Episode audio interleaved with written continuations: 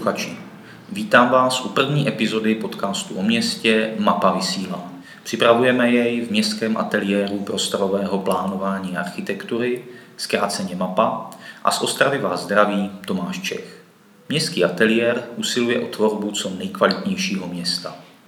Abychom inspirovali i vás, každý měsíc přineseme pohled osobnosti, která o něm má co říct. Uslyšíte zkušenosti architektů, názory urbanistů, podněty krajinářů, ale i zástupce jiných profesí, které se na správě a rozvoji města podílejí. Prvním hostem je Ondřej Vysloužil. Povídali jsme si, proč chtěl studovat architekturu, které životní zkušenosti ho formovaly a proč se před necelým rokem rozhodl změnit svůj život a stát se ostravským městským architektem.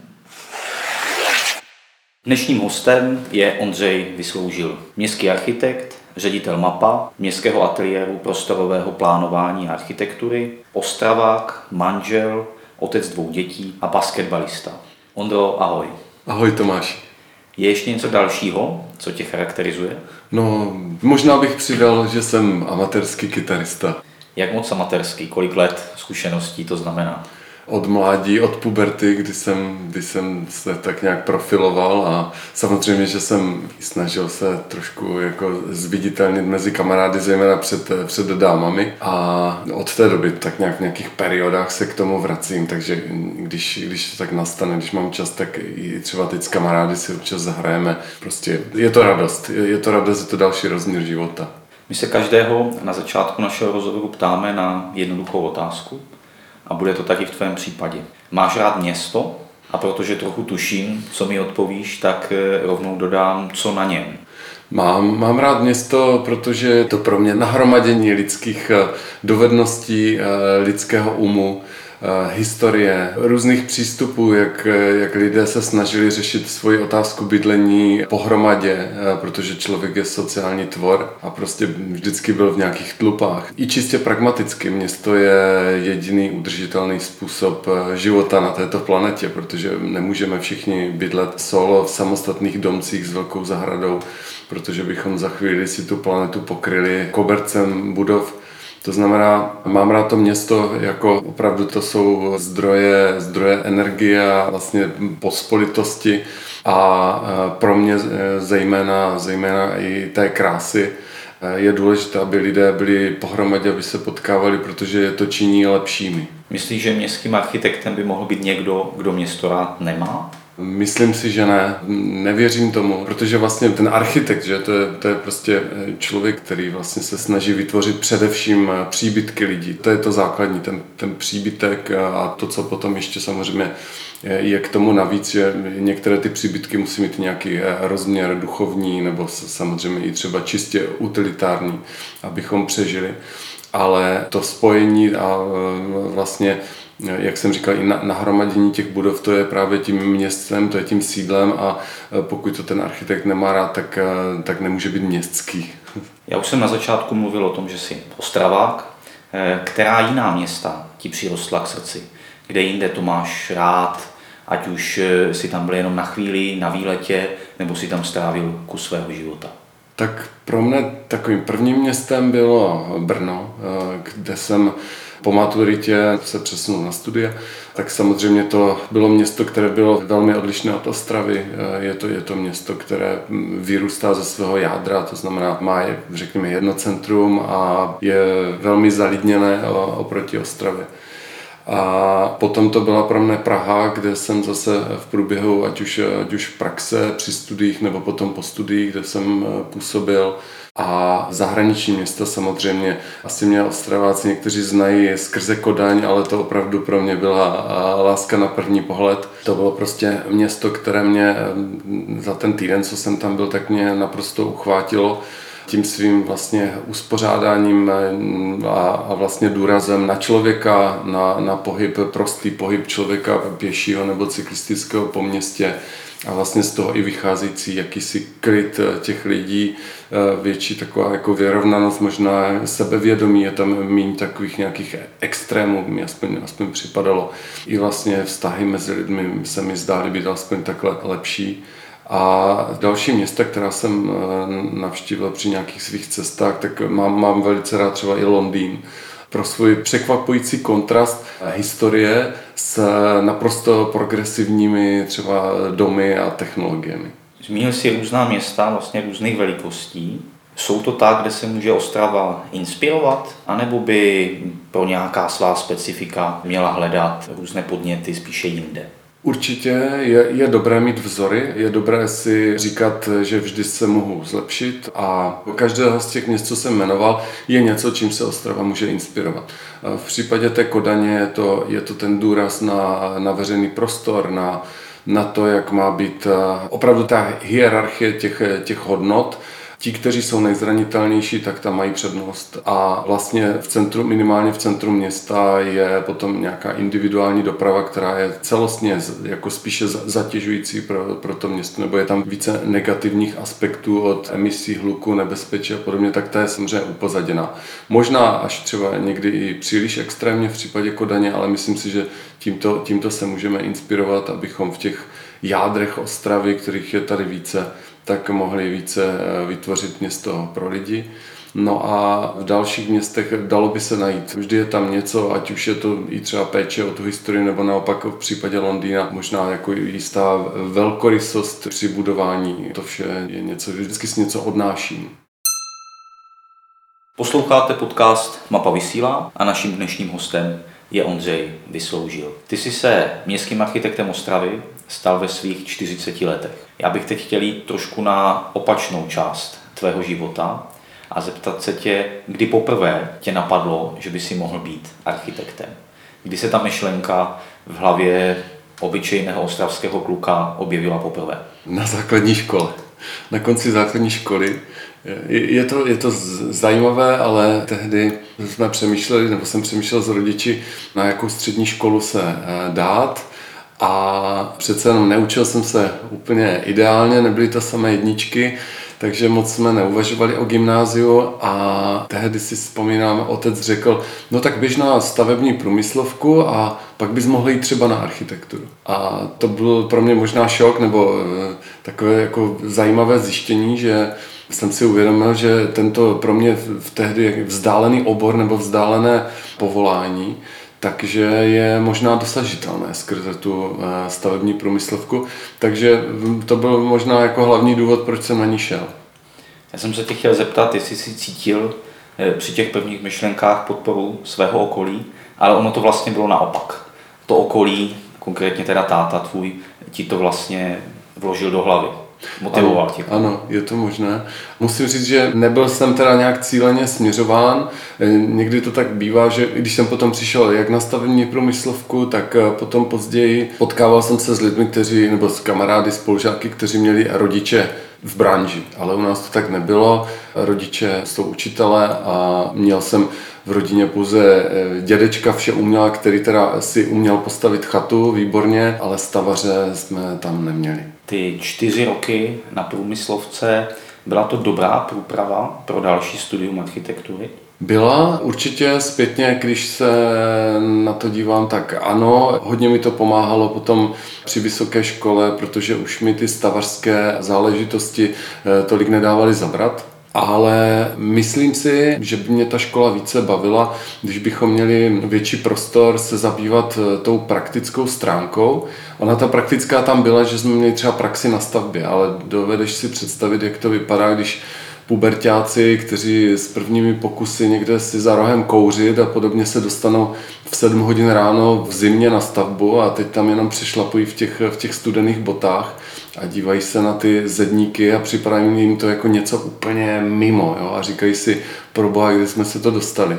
Když si vzpomenu třeba na mm, školu Bauhaus předválečnou, a nebo eh, viděl jsem teď nedávno velice zajímavý dokument s Dietrem Ramsem, designérem, který taky na škole, byly tam záběry, jak vlastně zkoušeli experimentovat, jak stavěli z cihel různé konstrukce, nebo si stavili nějaké modely, tak možná, možná tento přístup, kdybychom měli eh, rozšířenější, takže by to nejenom mě, ale i další studenty více bavilo.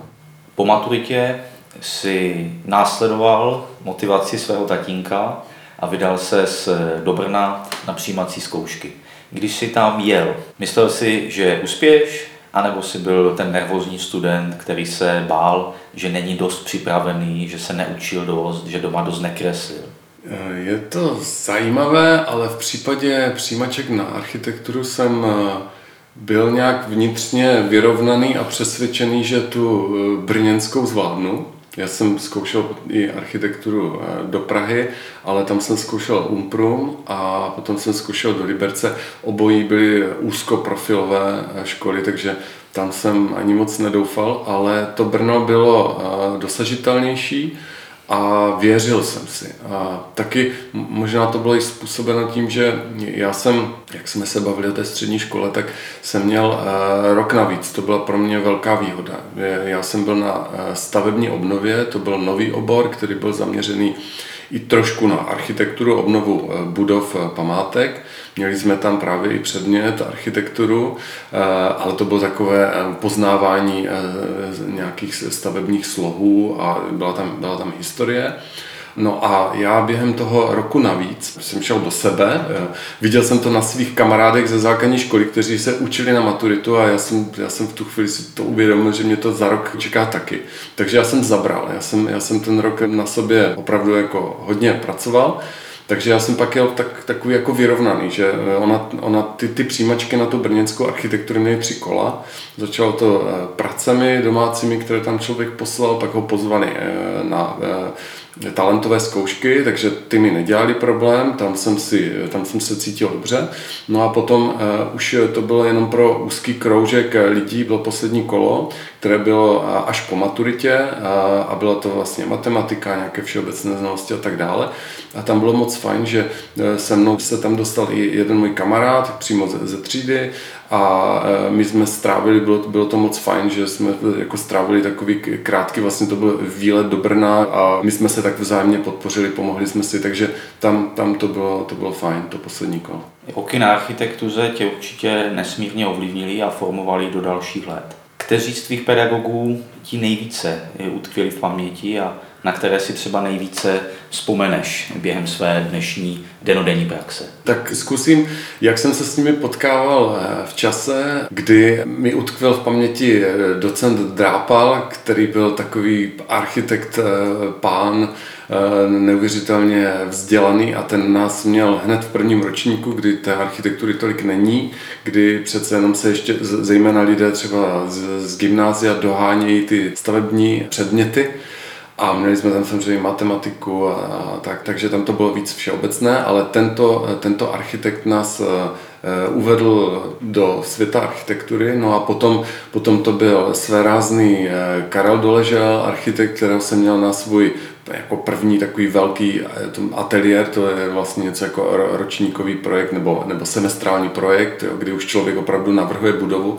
Takže tento svérázný muž, který sypal, sypal z rukávu jména zahraničních architektů a jejich staveb a, a, a jak uspěli v jednotlivých soutěžích, Eh, tak ten nás přivedl k moderní architektuře. Ten, ten, ten byl naprosto zapálený do, ať už to byl funkcionalismus, nebo potom později právě jako, nebo sou, soudobá architektura, eh, high-tech, dekonstruktivismus, všechny tady tyto, tyto směry a vozil nás po, po výletech takže to bylo moc fajn. A potom vzpomínám třeba na eh, výtvarníka, architekta Aleše Navrátila, který zase ten měl rád život, měl rád studenty. Jo. Ten zase jiným, jiným způsobem nás eh, zase vedl a formoval, taky moc rád na to vzpomínám. Nebo docenta Makovského, který byl opravdu jako architekt eh, i tím svým zjevem, jako to byl nebo je noblestní pán a on navíc i eh, dělal, realizoval pěkné stavby, takže my jsme k němu i vzhlíželi jako k praktikujícímu architektovi velmi úspěšnému.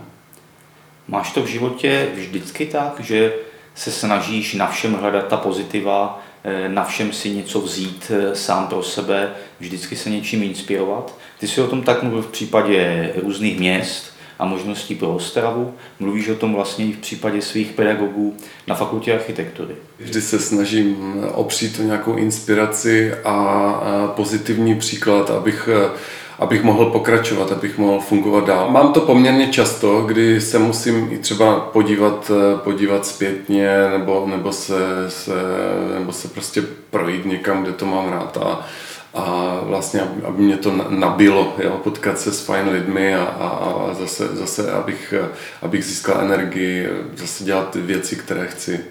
Když budeme následovat tvůj životopis, tak po vystudování vysoké školy v Brně nastává další zlom a ty pokračuješ na cestě až do Prahy a konkrétně do ateliéru 8000.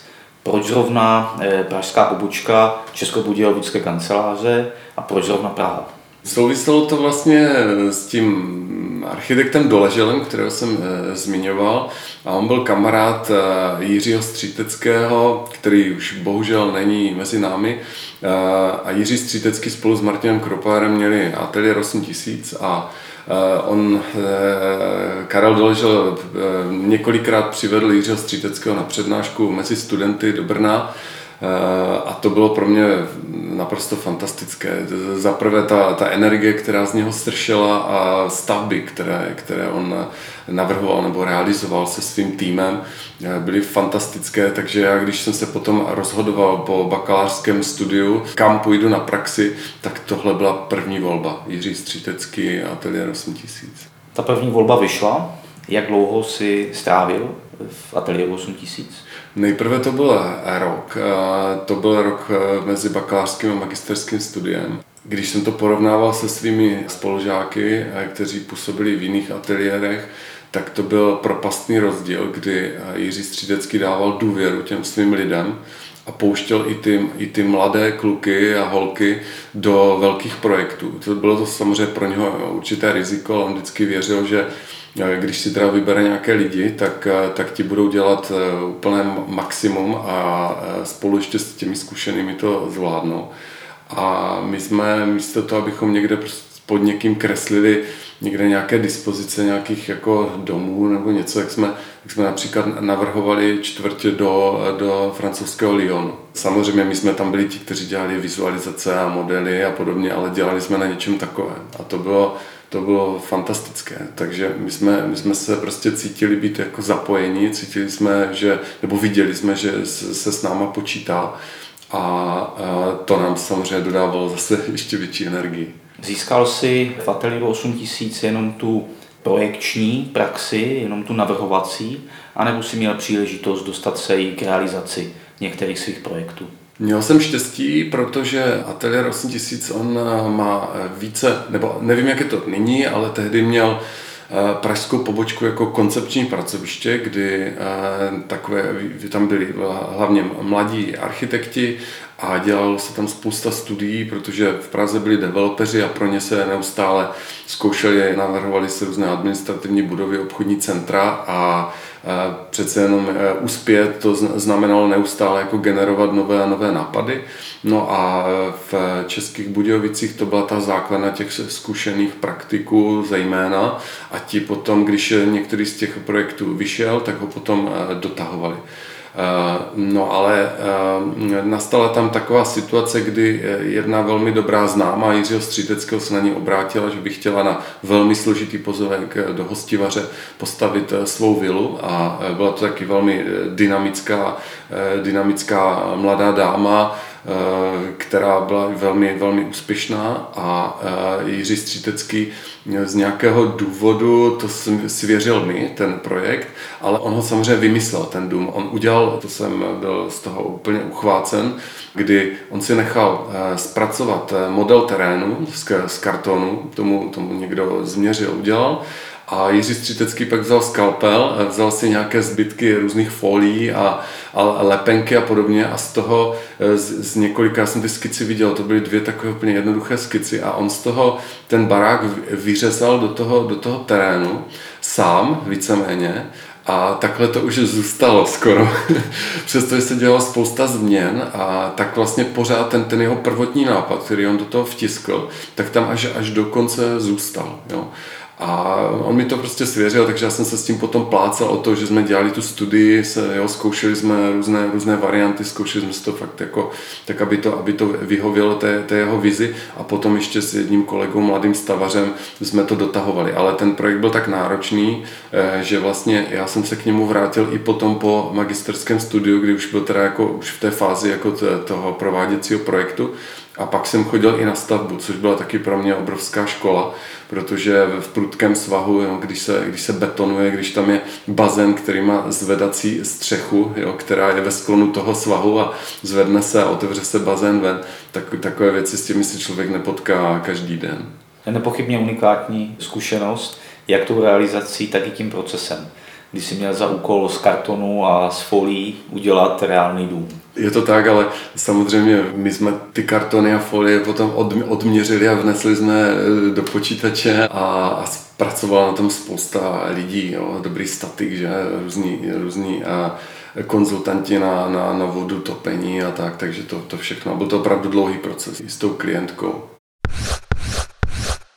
Posloucháte podcast Mapa vysílá a naším dnešním hostem je Ondřej Vysloužil. Studoval si střední školu v Ostravě, architekturu v Brně, první praxi si získával v Praze, ale nakonec si se zase vrátil do Ostravy. Byl to velký šok, tuším po deseti letech eh, se zase vrátí do svého rodného města? Je to tak. Opravdu, já jsem v ty první měsíce, kdy jsme se vrátili do Ostravy, my jsme měli eh, malou dcerku, dvouměsíční a tak nějak jako logicky to eh, jako vykrystalizovalo, že se i vrátíme zpět do rodného města za svými rodiči, které to bylo vidět, jak je to obohatilo, že vlastně najednou mají vnouče a jsou i s námi, bylo to, bylo to moc fajn. Tak ale ty první měsíce byl, byl šok. Jo. Ten, ten rozdíl toho množství lidí. Člověk si na to zvykne. Jo. V Praze si člověk zvykne na, na velké množství lidí, které má neustále kolem sebe a, a vlastně mu to ani nepřijde. A tady potom, když jsme chodili kolem těch prázdných výloh a na prázdném náměstí Masarykově, tak, tak to byl velký šok. I velký rozdíl v tom, jak, jak jsou nastavené jako cenové relace. Jako nezdá se to, ale člověk byl v nějaké zlaté kleci a najednou, najednou to tak nebylo. Myslíš cenové relace běžných lidí anebo cenové relace klientů? Za kolik se projektovalo, jaké stavby se projektovaly, pro koho se projektovalo? Co mě vlastně nejvíce bolelo, tak byli ti klienti, jo, protože ty vize, na které jsme byli zvyklí, nebo ty, ty nápady byly naprosto nerealizovatelné a my jsme jako ambiciozní mladí architekti se chtěli přiblížit těm, těm hvězdám a chtěli jsme mít ty pěkné domy, které se mohou tisknout v časopisech. A teď to nemyslím zle, že bychom jeli jenom na efekt, ale takhle člověk byl nastavený. Jo. My jsme tak, to tak nějak vycházeli z toho studia, kdy člověk se koukal na ty vzory a, a měl pocit, že tak se to dělá. On člověk potom časem jako dozraje a uvědomí si, že vlastně nejde o to mít ten dům v časopise, když věřím, že jako někteří to tak asi pořád mají. Ale tehdy, tehdy to tak bylo a my jsme byli zvyklí i navrhovat a pracovat s určitými materiály a to najednou nebylo možné. Co nebo kdo ti pomohl se znovu vrátit do ostravských kolejí, zorientovat se v tom prostředí, najít si v něm zalíbení, které dneska máš? Moc mi pomohl Radim Václavík, u kterého jsem první rok pracoval. Já jsem nejprve pár nějakých týdnů, měsíců měl ještě nějaké projekty, které jsem si přinesl z Prahy pro své kamarády, ať už to bylo do Brna nebo, nebo někde do Ostravy. Takže já jsem dělal na svých projektech, ale pak samozřejmě jsem zjistil, že takhle, takhle to dál nejde, že je potřeba se i jako něco ještě dál naučit. A k Radimovi mě přivedl jeden, jeden známý, který se mě, mě zmínil, já jsem ho zase moc jako neznal, ani jsem nebyl zorientovaný na ostravské architektonické scéně. No a tak jsem se podíval, co, že měli vlastně tenkrát galerii a, a byla vlastně možnost jít na nějakou takovou poznávací cestu do Vroclavy, tak, tak jsem se připojil a s Radimem jsem se seznámil. A pak jsem ho právě poprosil, jestli by neměl místo u sebe a slovo dal slovo, domluvili jsme se. A byla to pro mě fantastická škola, protože on mě naučil řemeslo, jo, zase mě vlastně eh, jakoby pomohl tady si srovnat, srovnat ty měřítka a měl jsem možnost se setkat s tím běžným procesem, když se navrhuje ne pro developery, kteří prostě mají svůj aparát eh, manažerů, se kterými člověk přichází do kontaktu, ale najednou to byl ten klient, ten, který to platí jo, a který má své omezené zdroje a s těmi, s těmi člověk musí výjít. A i kontakt třeba s, s povolováním jako s úřady, protože zase v případě těch developerů oni si to řešili sami. Je nechtěným dílem náhody, že Radim Václavík během studia a krátce po něm vlastně taky působil v ateliéru 8000 ty jsi mi jednou říkal, že to nebylo dopředu známé vám oběma ale ta paralela tady funguje a možná i proto ta spolupráce vyšla. No, abych to opravil, tak něco jsem o tom věděl, ale nehrálo to roli, ale bylo to naším eh, prvním tématem při rozhovoru, takže ano, vlastně to eh, pomohlo. V roce 2009 si se k práci na vlastních projektech vrátil a vznikla značka Vysloužil architekti. Není to jenom Ondra Vysloužil, ale byla to už od začátku i tvoje žena Markéta. Jaké to je, nebo bylo denodenně spolupracovat s člověkem, se kterým zároveň žiješ, vychováváš děti? To je častá otázka na, eh, našich eh, přátel nebo, nebo i, i jako lidí, se kterými člověk přijde do styku, tak eh, se ptají, jako jak to zvládáte takhle dělat spolu.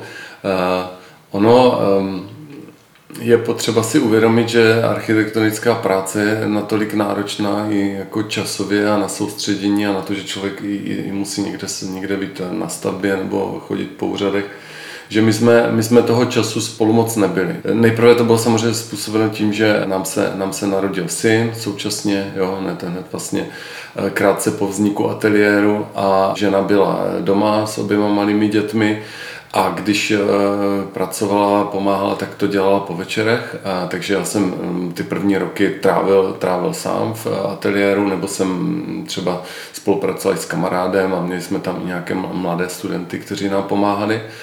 Eh, no a potom, když ona nastoupila, tak zaprvé to byla pro mě obrovská opora, že najednou jsem měl vedle sebe zkušeného člověka, který zase eh, byl osvěženější, měl ten drive a navíc žena je mým nejlepším kritikem, takže vlastně my společně skrze nějaký dialog, tak se, tak se věřím, vždycky dobereme k tomu nejlepšímu možnému řešení. A my jsme vlastně na sebe neměli moc čas. No. I potom, když ona v tom ateliéru byla, tak eh, každý seděl a dělal své projekty a když jsme spolu mluvili eh, déle, tak většinou to bylo až potom doma, když jsme začali ty věci rozřešovat, to zase nás potom děti chytali za loket a říkali jako mami a teď vy jste spolu celý den a my se říkají, počkej, počkej, musíme si něco říct. Během těch eh, deseti let, kdy se ateliér vysloužil architekti postupně rozvíjel, jste se podíleli na spoustě různých projektů, různých měřítek. Které z nich by si rád vypíchl, na které třeba rád vzpomínáš, že byly poučné, dobrodružné, zábavné? Nemám favorita, eh, navíc zpětně, když se člověk kouká v čase, když potom ty domy navštívím nebo ty, ty, ty realizované věci, tak eh, mám z toho dobrý pocit, ale vidím ty chyby, eh, to je, to je jedna věc a potom proces jako stavby a vůbec projektování je, je jako hm, vlastně tak náročný, že člověk potom já to tak mám eh, asi vnitřně nastaveno, že to beru věcně a nějak ty věci jako neupřednostňuji. Jo. Eh, spíše člověk eh, k těm svým výstupům kritičtější. Ale co je určitě pro mě důležité u těch projektů, tak když se ten projekt dostal do realizace, protože v tu chvíli začíná ta pravá škola, když člověk může, může být na, na stavbě a když vidí, jak ta věc roste, když, když si vlastně čerpá i z toho ty zkušenosti, které potom zase přenáší do dalších projektů, když si říká, a tak tady jsme to možná přehnali, jo, jako dejme tomu příště zkusíme třeba ubrat někde jako betonu, jo, že jako je to třeba zbytečně moc, a teď nemyslím ze statického hlediska, ale někde třeba to bylo i formálně. Takové věci si člověk potom upravuje a z toho čerpá při dalších projektech. I třeba to, že vidí, že ta věc je náročná jako na, na provedení, jo, protože třeba zvolí více technologií a samozřejmě prostě každá si potom dodavatelsky vyžaduje zase nějakou jinou odbornost a tím se, tím se ta třeba stavba třeba zesložituje. Ale co musím říct, tak co jsem vlastně během těch jako deseti let zažil, tak vnímám docela negativně jako úpadek stavebního řemesla, kdy, kdy ubývá těch zkušených zedníků a už je i těžké na těch stavbách něco čerpat, protože ti lidé jsou většinou přeučení z jiných oborů a neví si s tím rady. Jo? Takže to je velká bolest současná. Část, a myslím část nemalá, vaší tvorby se věnovala návrhům veřejných prostranství, Můžeme zmínit 500 nádražní třídy nebo projekt Farské zahrady, který teď eh, se připravuje k realizaci.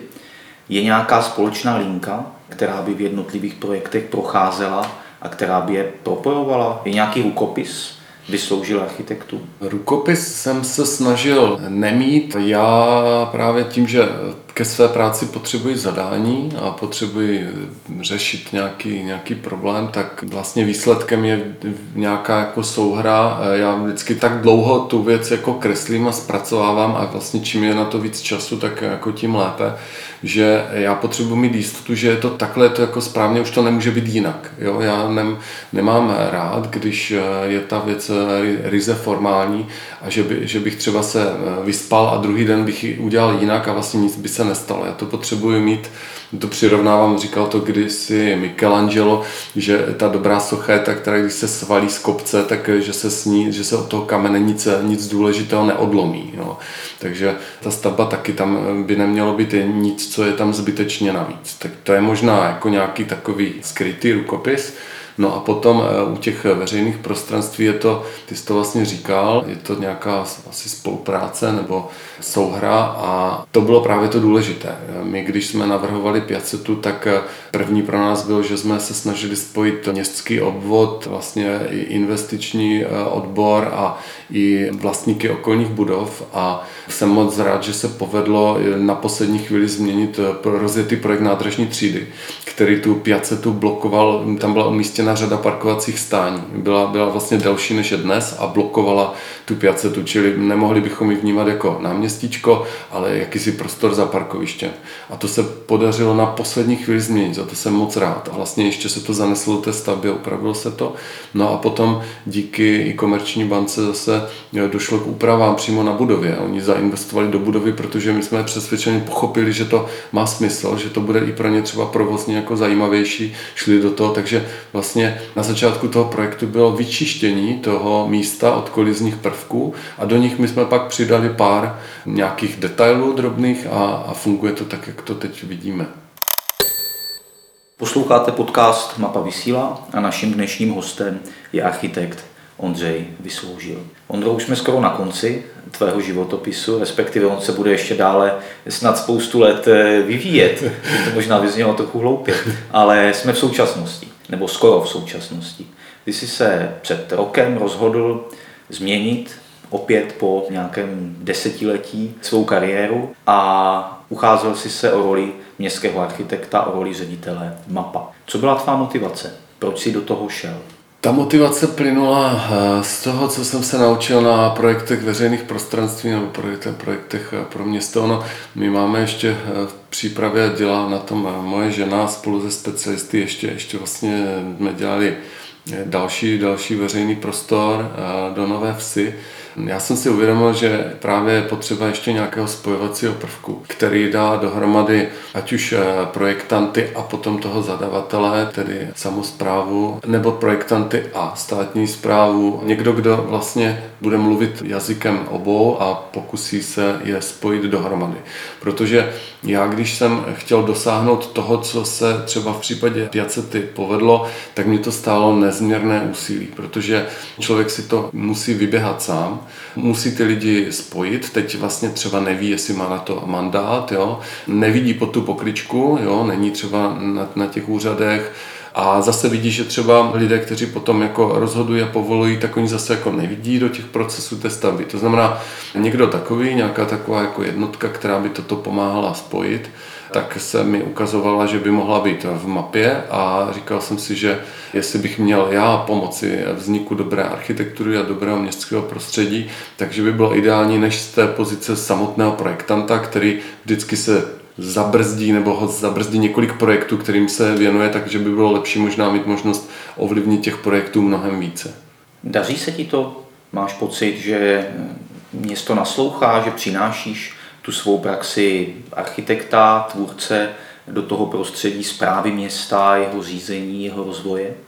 Jsme na začátku. Já jsem nastoupil eh, prvního desátý a měl jsem za úkol postavit tým. Jo. Vlastně je to opravdu pár měsíců od té doby.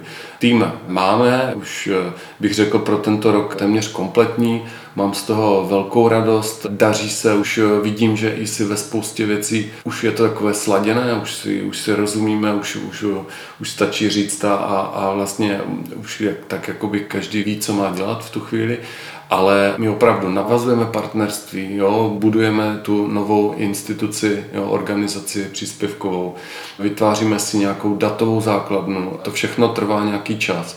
Takže zatím, zatím je asi příliš brzo hodnotit. Možná na pár příkladech, ale ty věci ještě nejsou dokončené, takže, takže uvidíme, až jak to dopadne.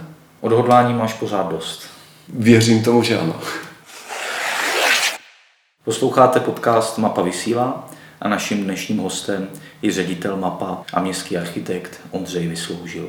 Ondro, na závěr každého rozhovoru, tak jako začátek je pro všechny stejný, tak e, i konec. A my využíváme název našeho podcastu Mapa vysílá k tomu, abychom se hostů ptali, kam by vyslali naše posluchače. Kde to máš v Ostravě, ale možná i mimo ní rád, kam by si poslal?